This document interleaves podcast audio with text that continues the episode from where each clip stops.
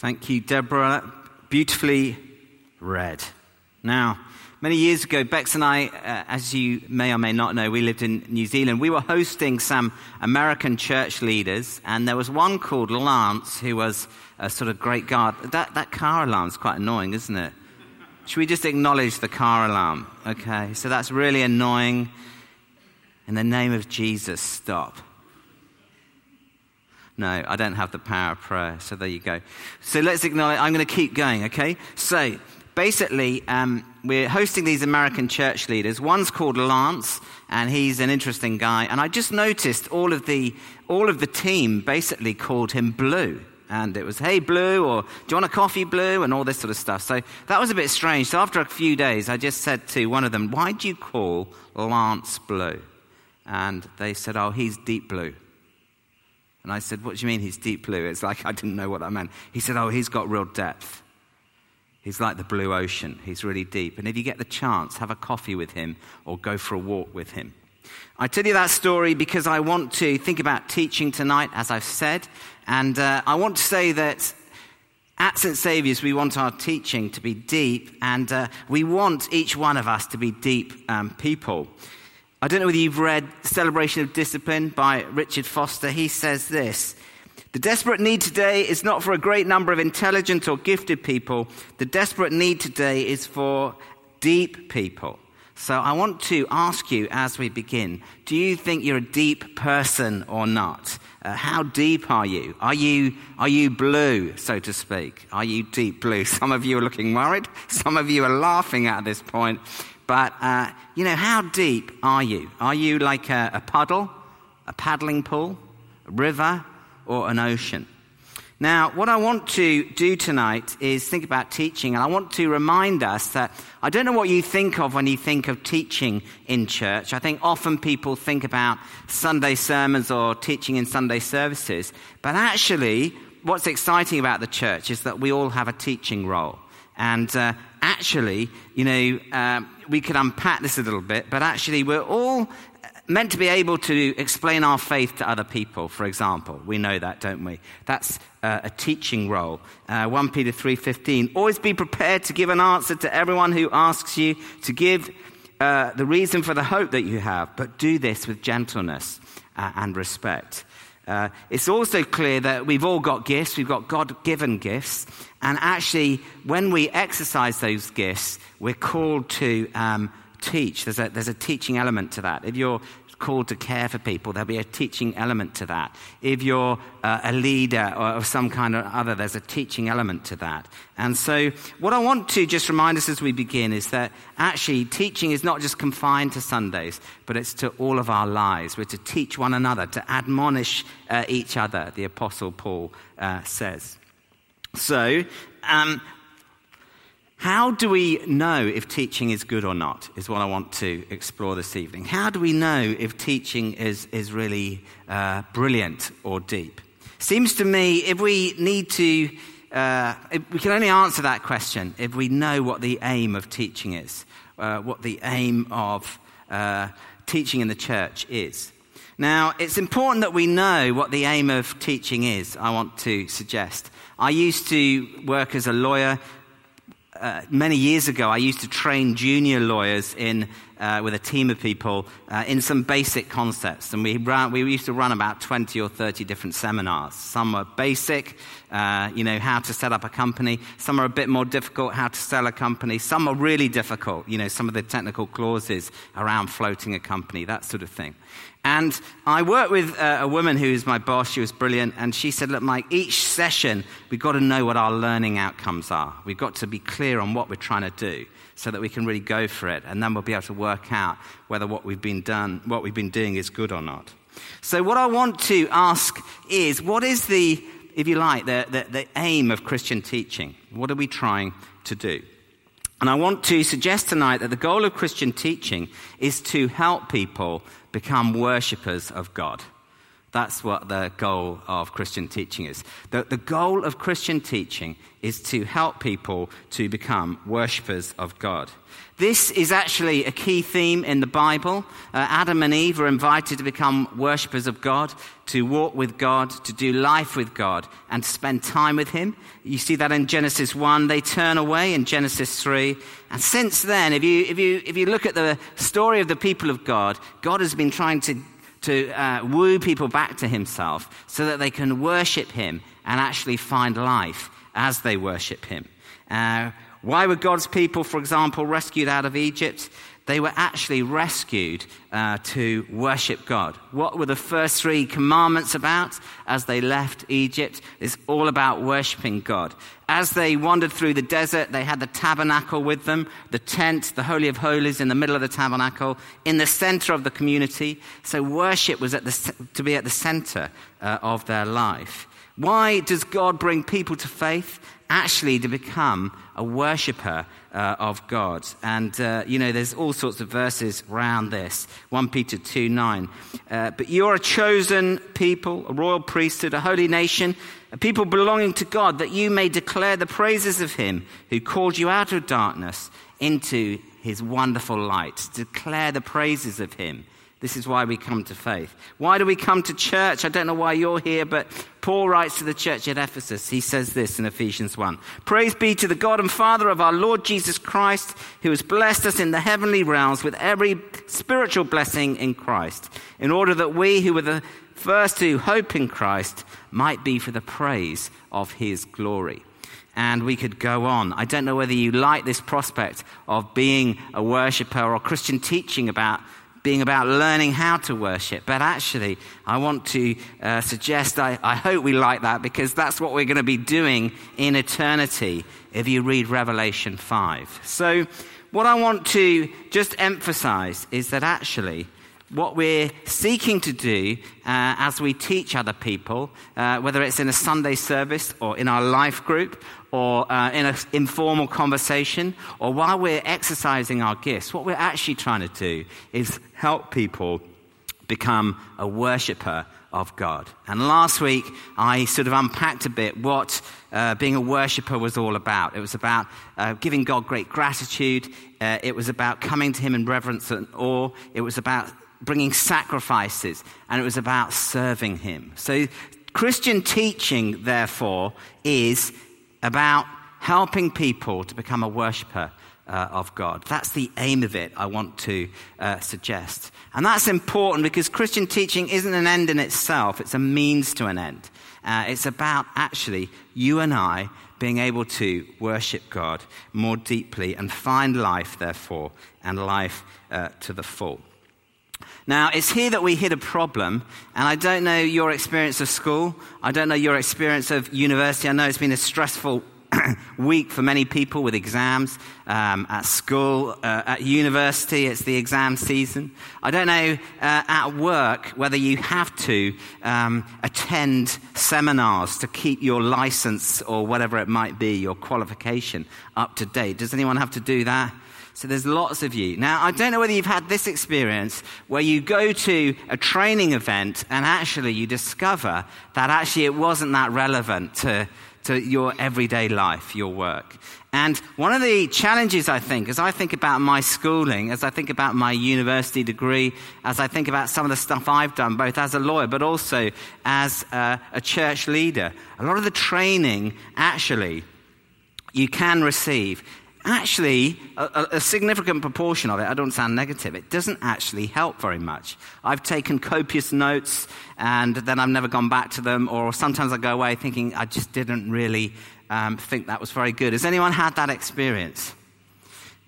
I want to suggest, therefore, that can play out in the church. And so, what we need to do is actually be asking ourselves, as we're teaching other people, as we're listening to other people teach, is this helping me become a worshiper of God? And actually, good teaching does do that. Good teaching helps you uh, in inspirational ways, in conceptual ways, in practical ways, in expository ways, in uh, thematic ways to actually become uh, a deeper worshiper uh, of God. This, therefore, begs the question well, how then do we actually train people to become worshippers of God? You'll be relieved we've got to the woman uh, by the well in John 4. Um, I want to suggest this encounter between this woman and Jesus actually shows us some really, really important things about teaching and actually how we can become worshippers. Now, who's read this story before? That's pretty much more on this side than that side, but there you go. Um, most of us have read this story. Just for the benefit of anyone who hasn't read this story, I just want to give you a, a quick overview. Jesus is walking through a place called Samaria. It's actually uh, full of Samaritans, and there are very, very considerable uh, tensions between the Jewish people and the Samaritans. He arrives at a town called Sychar. He's tired and he's sitting down by a well. This is verse 4 and 5. A Samaritan woman turns up, and much to her surprise, he asks her for a drink, verse 7 to 9. Then they start this really bizarre conversation. He offers her living water, which he says will actually quench her thirst more than the water she's drawing from the well. She says she's up for that, and then it gets really strange. He seems to ask her about her sex life in verses 16 and 17, and then they have this really bizarre conversation about worship. And uh, it goes, uh, ends with this comment. Sir, the woman said, I can see that you're a prophet. Our ancestors worshipped on this mountain, but you Jews claim that the place where we must worship is in Jerusalem. Woman, Jesus replied, believe me, a time is coming when you will worship the Father neither on this mountain nor in Jerusalem. You Samaritans will worship you Samaritans worship what you do not know. That sounds a bit offensive. We worship what we do know, for salvation is from the Jews. That sounds a bit smug. And then he says, Yet a time is coming, and has now come, when the true worshippers will worship the Father in the Spirit and in truth, for they're the kind of worshippers the Father seeks. God is Spirit, and his worshippers must worship in the Spirit and in truth. So that's what is said. And I want to suggest this uh, well known conversation, this little chunk of scripture that you've probably heard a number of sermons on, actually shows us how to see the wood from the trees as we think about teaching and as we think about going deep in our teaching. And it contains key elements for us to think about as we're seeking to teach other people. Now, the first thing that's obvious from these comments between Jesus and this woman is that if we are to teach people to become worshippers, then we have to be people who focus on the Bible. We have to be people who focus uh, on the Bible. And, um, you know, basically, Jesus says what people need is truth. So we need to be people who focus uh, on the Bible. And um, basically, Jesus says to the Samaritan woman, they're having this conversation. They're by a well, and there's a mountain over there. It's quite a high mountain. And Jesus uh, basically says to her, You know what? Uh, the way you Samaritans worship on that mountain up there is deficient. And you think, gosh, that's quite in your face. But that is what he says. And to understand this, uh, I just want to put this in a bit of context. And there's going to be a bit of detail here, but hopefully this will help you uh, understand what happened. Now, 800 years before this conversation took place, the Assyrians deported most of the inhabitants of the northern kingdom of Israel and they resettled them in Samaria along with some captives from uh, other nations. And they put them in this area of Samaria. And basically, the consequence of that was that there was a mix of people. Some were worshipping the, the Jewish God Yahweh, but there was lots of worship of all sorts of other nations in this area focused on this mountain. 500 years before this conversation, the Samaritan religion actually was stopped in this area and purged uh, and basically, uh, what happened is that the Samaritans actually had a change of heart and they decided to build a temple for the worship of God alone on this mountain. So that's a change. Not, not all gods. The Samaritans said, actually, uh, we're just going to do Yahweh here on this mountain. 200 years, if you're still with me before this conversation took place, then Jews from the south went up to this mountain and they burned the Samaritan temple. And that was the chief, uh, they did that because that was the chief rival to the Jewish temple in Jerusalem. And despite the fact that the Jewish people had trashed the Samaritan people on this mountain, it still for the Samaritans was seen as a sacred place. And what happened through all those events, all that history on this mountain, is that actually the Samaritans ended up, in response to this sort of event, actually losing lots of chunks of the Bible, the Old Testament scriptures. And uh, they no longer saw the Old Testament as authoritative, and they actually chopped off a lot of uh, the Old Testament scriptures in their worship. And so, in other words, what they'd done is cut off a large chunk of truth and uh, uh, uh, biblical authority, if you like. So, Jesus is saying the thing is, you know, in respect of worship, you Samaritan woman who I shouldn't really be speaking to and who we shouldn't really be having this conversation at all because you're a Samaritan and I'm a Jew. Look, your, your people do continue to, to worship on that mountain despite all that history. But actually, they've lost truth. They're no longer worshipping in truth. And that's deficient. So, what we take from that, therefore, is as we think about teaching, we have to be people who take the Word of God really, really seriously and have a very high view of uh, the Bible. Now, I want to therefore say at St. Saviour's, we are a church, and we're going to continue to be a church that actually really goes go deep into the Word of God. And I want to say that's actually a really challenging thing to do. Why is that challenging? It's challenging for all sorts of reasons. I want to suggest in the UK it's culturally very challenging. Uh, to actually be uh, exploring the Bible and taking the Bible seriously. Uh, this flies in the face of the postmodern suspicion of authority. We believe, uh, though, that the Bible is the authority uh, of God Himself. It flies in the face of postmodern skepticism around objective truth claims, but we believe the Bible is God's truth. And actually, um, it's very, very countercultural in the sense that most people in the country we live actually think the Bible is completely irrelevant and has nothing to say to modern life. So it's actually quite challenging uh, to do this, but we are going to do this. And therefore, I'm just saying, in our context, going deep into the word culturally in this country is quite a challenge. Do you agree with that or not? It is quite challenging, isn't it? Also, forget our context. Within the context of the church, teaching the Bible well is very practically challenging. Why is it challenging? Well, because in our services, we have a mixture of people. And so, uh, in terms of Sunday teaching, you know, there are people here I know who aren't even Christians this evening, and there are people who are Christians. Well, that makes, chal- that makes teaching the Bible quite challenging in a deep way because you've got different different levels. And, and, and the church, actually, different churches have a different approach to how to solve that issue.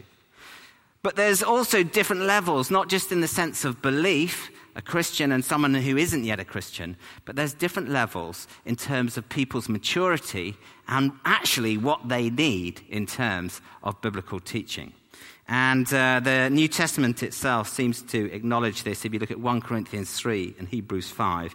There's this sense, isn't there, that new believers in Jesus Christ actually need uh, milk. They need milk. They need some basic guidance on some basic principles about who God is and um, what He's done. And they need to get that before they move on. Also, Paul seems to suggest actually more mature people need meat. You, you actually need more solid food, he calls it. And so it's a bit like weaning a baby. You don't give a little baby bits of steak, do you? You give them a bottle of milk.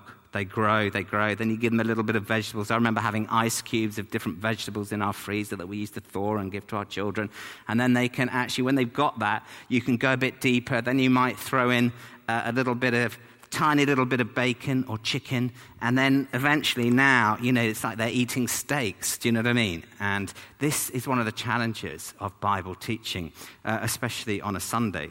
Not just the Christian, non Christian, but also we're at different levels. We need different things. So, the other challenge uh, as well with teaching uh, on a Sunday is that actually we have limited time. I'm going to spend a bit of time tonight looking at this, but actually, often we're quite confined in our time, isn't it? It's not just all of that going on, but maybe you've got 20 minutes to do something, which actually isn't very long if you think about it, when you've actually then got to present things in a way that people can hear and not fall asleep and find vaguely interesting, not really, really boring. And, uh, you know, there's challenges around teaching well.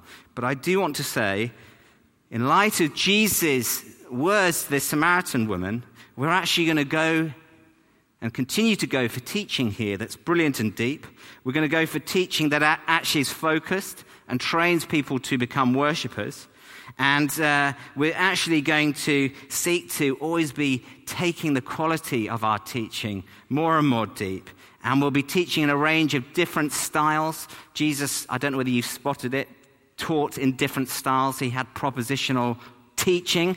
Think of the Beatitudes, think of the Sermon on the Mount. He also was a storyteller. He taught through stories. Think of the parables. And also, interestingly, he did a lot of his teaching by sending people out on mission. So, actually, teaching is a, is a whole reflection of a number of things if we're to actually train people to be worshippers. But that's what we're seeking to do. We're going to be people uh, of the Word of God.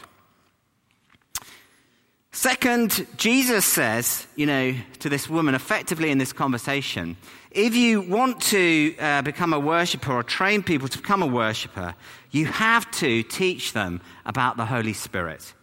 And you see, what's interesting is he also says it's not just the Samaritan worship is deficient because they've thrown out the Word of God or locked off large chunks of the Word of God. He says actually the Jewish worship of today, his day, is deficient because the Jews in Jerusalem have lost the Spirit. He says his father would not want to be, uh, therefore, worshipped not just on Mount Gerizim, but also in the temple in Jerusalem. A timing is coming when that's going to change. And um, actually, this is very, very sobering for us as we think about teaching in the church because it just reminds us that actually it's possible to know the Bible really, really well, uh, to go really, really deep into the Bible, and actually not know God at all. And this is what the teachers of Jesus' day, the Pharisees, were doing. They were experts in the law, they were the teachers of the day. But this is uh, Jesus' summary of the quality or effectiveness of their teaching. He says this in John 5 You study the scriptures diligently because you think that in them you have eternal life. These are the very scriptures that testify about me. And yet you refuse to come to me who uh, to have life. So, in other words, what you need to do is, uh, if you want to become a worshiper, we also have to be people who know a lot about the Holy Spirit. And we have to watch the God we're worshipping isn't Father, Son, and Holy Scripture, but actually Father, Son, uh, and Holy Spirit. And Jesus is saying effectively, you know, a time is going to come when I, what God wants, the Father wants, is people who worship uh, in spirit and in truth. And everything's changing. This whole worship deal is changing. And we know what happens. Jesus, before he leaves, uh, later on in John's gospel, uh, he basically says to his disciples, I'm going, they're gutted. He said, Don't worry, I'm sending you another person, the counselor, the Holy Spirit. He'll strengthen you, he'll encourage you, he'll comfort you. He will actually remind everything that I've said, uh, he'll bring back to you. He's reliable, he is uh, the Spirit of truth. So he dies, he rises again. Before he's taken up to heaven, he says, Go to Jerusalem and wait for the Holy Spirit. And then on the day of Pentecost, the Spirit is poured out on all people. And guess where the temple is now, according to Jesus? We are temples of the living God. The Spirit of God actually lives inside us, God Himself inside us. And actually, if we're to live the Christian life and become worshippers, we need to be people who are familiar, very, very um, comfortable with the things of the Holy Spirit. We need to be we need to know um, how to walk by the Spirit. We need to know how to hear what the Spirit's saying. According to Paul, we need to keep in step with the Spirit. According to Paul, we're all given gifts of the Holy Spirit. According to Paul, when we do this, we display fruits of the Spirit. And so we need to be people who actually know about the Spirit. So this is quite an extraordinary conversation that these two are having. It's a paradigm shift for the world, uh, these two people are having, uh, and about how people access God um, at this point. Uh, on their own, there's no one else, there's no one taking notes. Uh, it's just these two. It's an extraordinary uh, conversation. So we ne- need to be uh, people who hold the Word of God together with the Spirit of God. Jesus himself models this, the Apostle Paul models it, and worshippers of God model it too. Uh, authentic worshippers of God model it too. So I want to ask you uh, how deep are you going uh, into the Word, and how deep are you going uh, into the things of the Spirit? It's very, very important to ask yourself that question from time to time.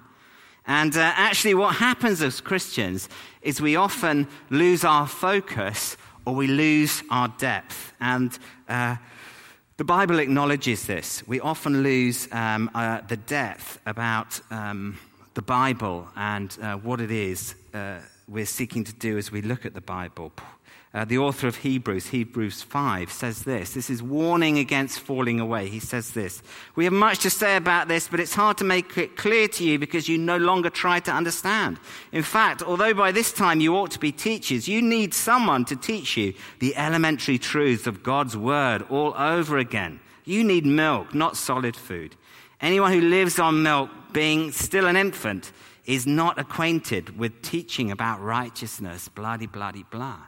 So there's a sense that as a Christian, I don't know, we can lose our depth in the word. Also, uh, the New Testament acknowledges we can lose our depth uh, with the things of the Spirit. Paul writes to the church in Corinth, 1 Corinth 3, 1 to 3. Brothers and sisters, I could not address you as people who live by the Spirit, but as people who are still worldly. Mere infants in Christ. I gave you milk, not solid food, for you were not ready for it. Indeed, you're still not ready. You're still too worldly. So, do you see the significance and importance of this conversation for you and I uh, as we seek to follow God and become worshippers?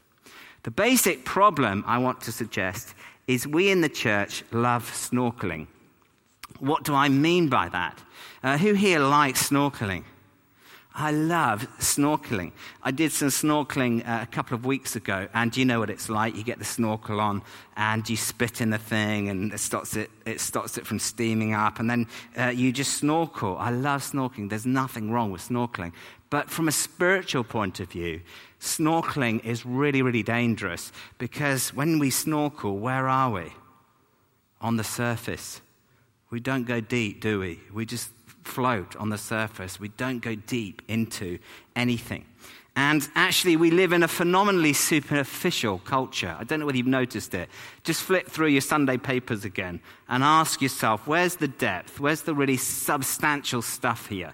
Well, what is really, really significant in this newspaper? And about 10% of it is often, but most of it's just complete guff you know, it's complete rubbish if you think about it. It's actually quite fun to read, but it's rubbish. It's, it's just guff. So these things are important. So I want to end by asking two questions. The first is this How can we go deep into the Word? And uh, I want to just say, as the leader of St. Saviour's, I'm going to do all I can to ensure that we go deep into the Word of God. And uh, I would do all I can to help any of you go deep into the Word of God. But also, I want to uh, encourage you to take responsibility, as I know you do, for uh, your own journey into the Bible and going deep uh, in the Word of God. And I want to encourage you at this time in your life just to ask yourself actually, where am I with the Word of God? Um, uh, have I stopped reading it? Um, uh, uh, do I need to do uh, anything else if I'm going to go deep? Do you feel, for example, you need milk right now or meat? Are you going for milkshakes rather than meat? You know, where are you in terms of uh, your engagement with the Bible? Here's some practical tips. I was thinking about this. I would encourage you, obviously, to read the Bible regularly.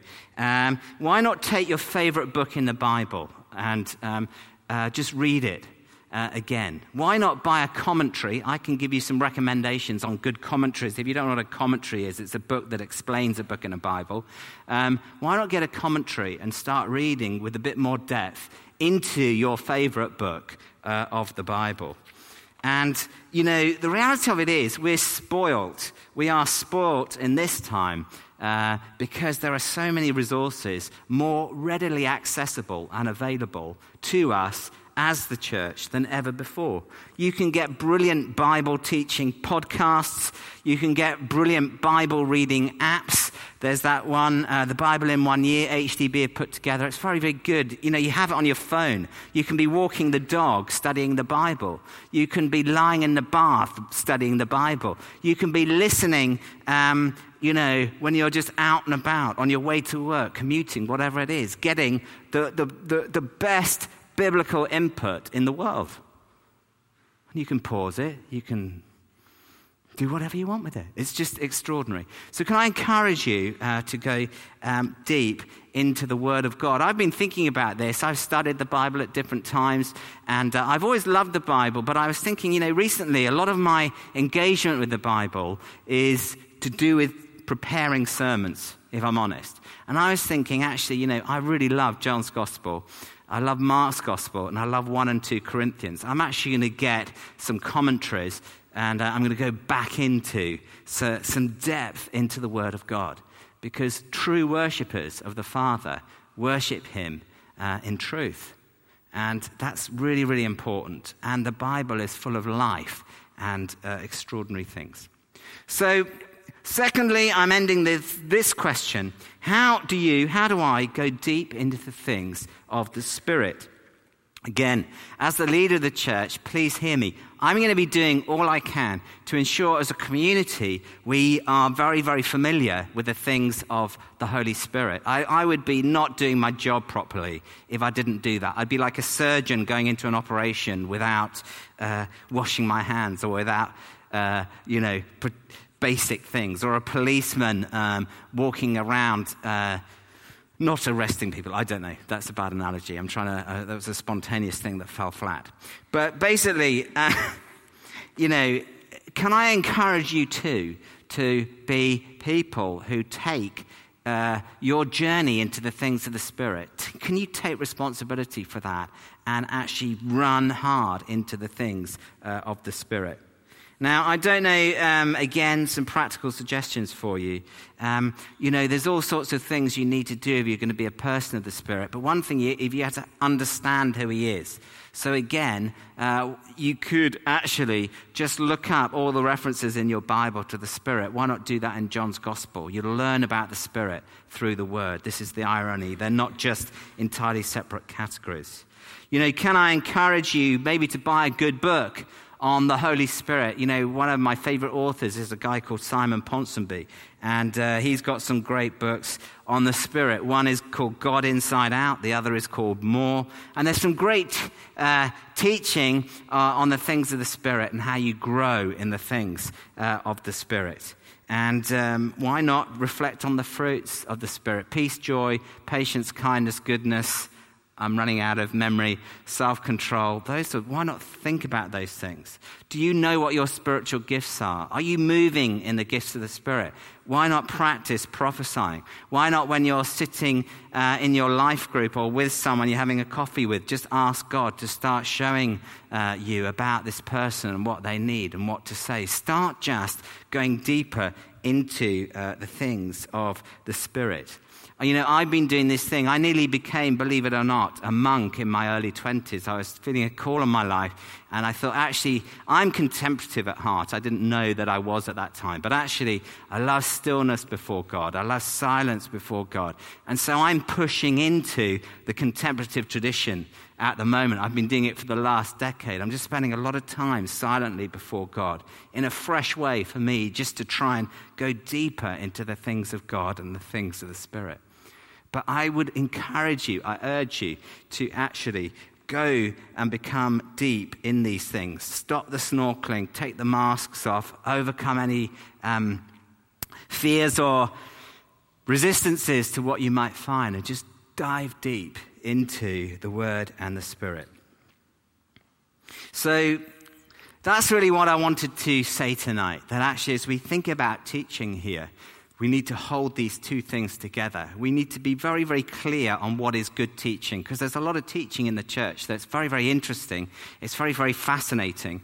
It's actually really great to listen to, but ultimately it's not good teaching because it's not helping us to become worshippers of God. And actually, when we do hold these two things together, actually, that's when we see change. That's when we find life. And that's when our teaching we hear and also the teaching we give will bring life and transformation to other people. Amen.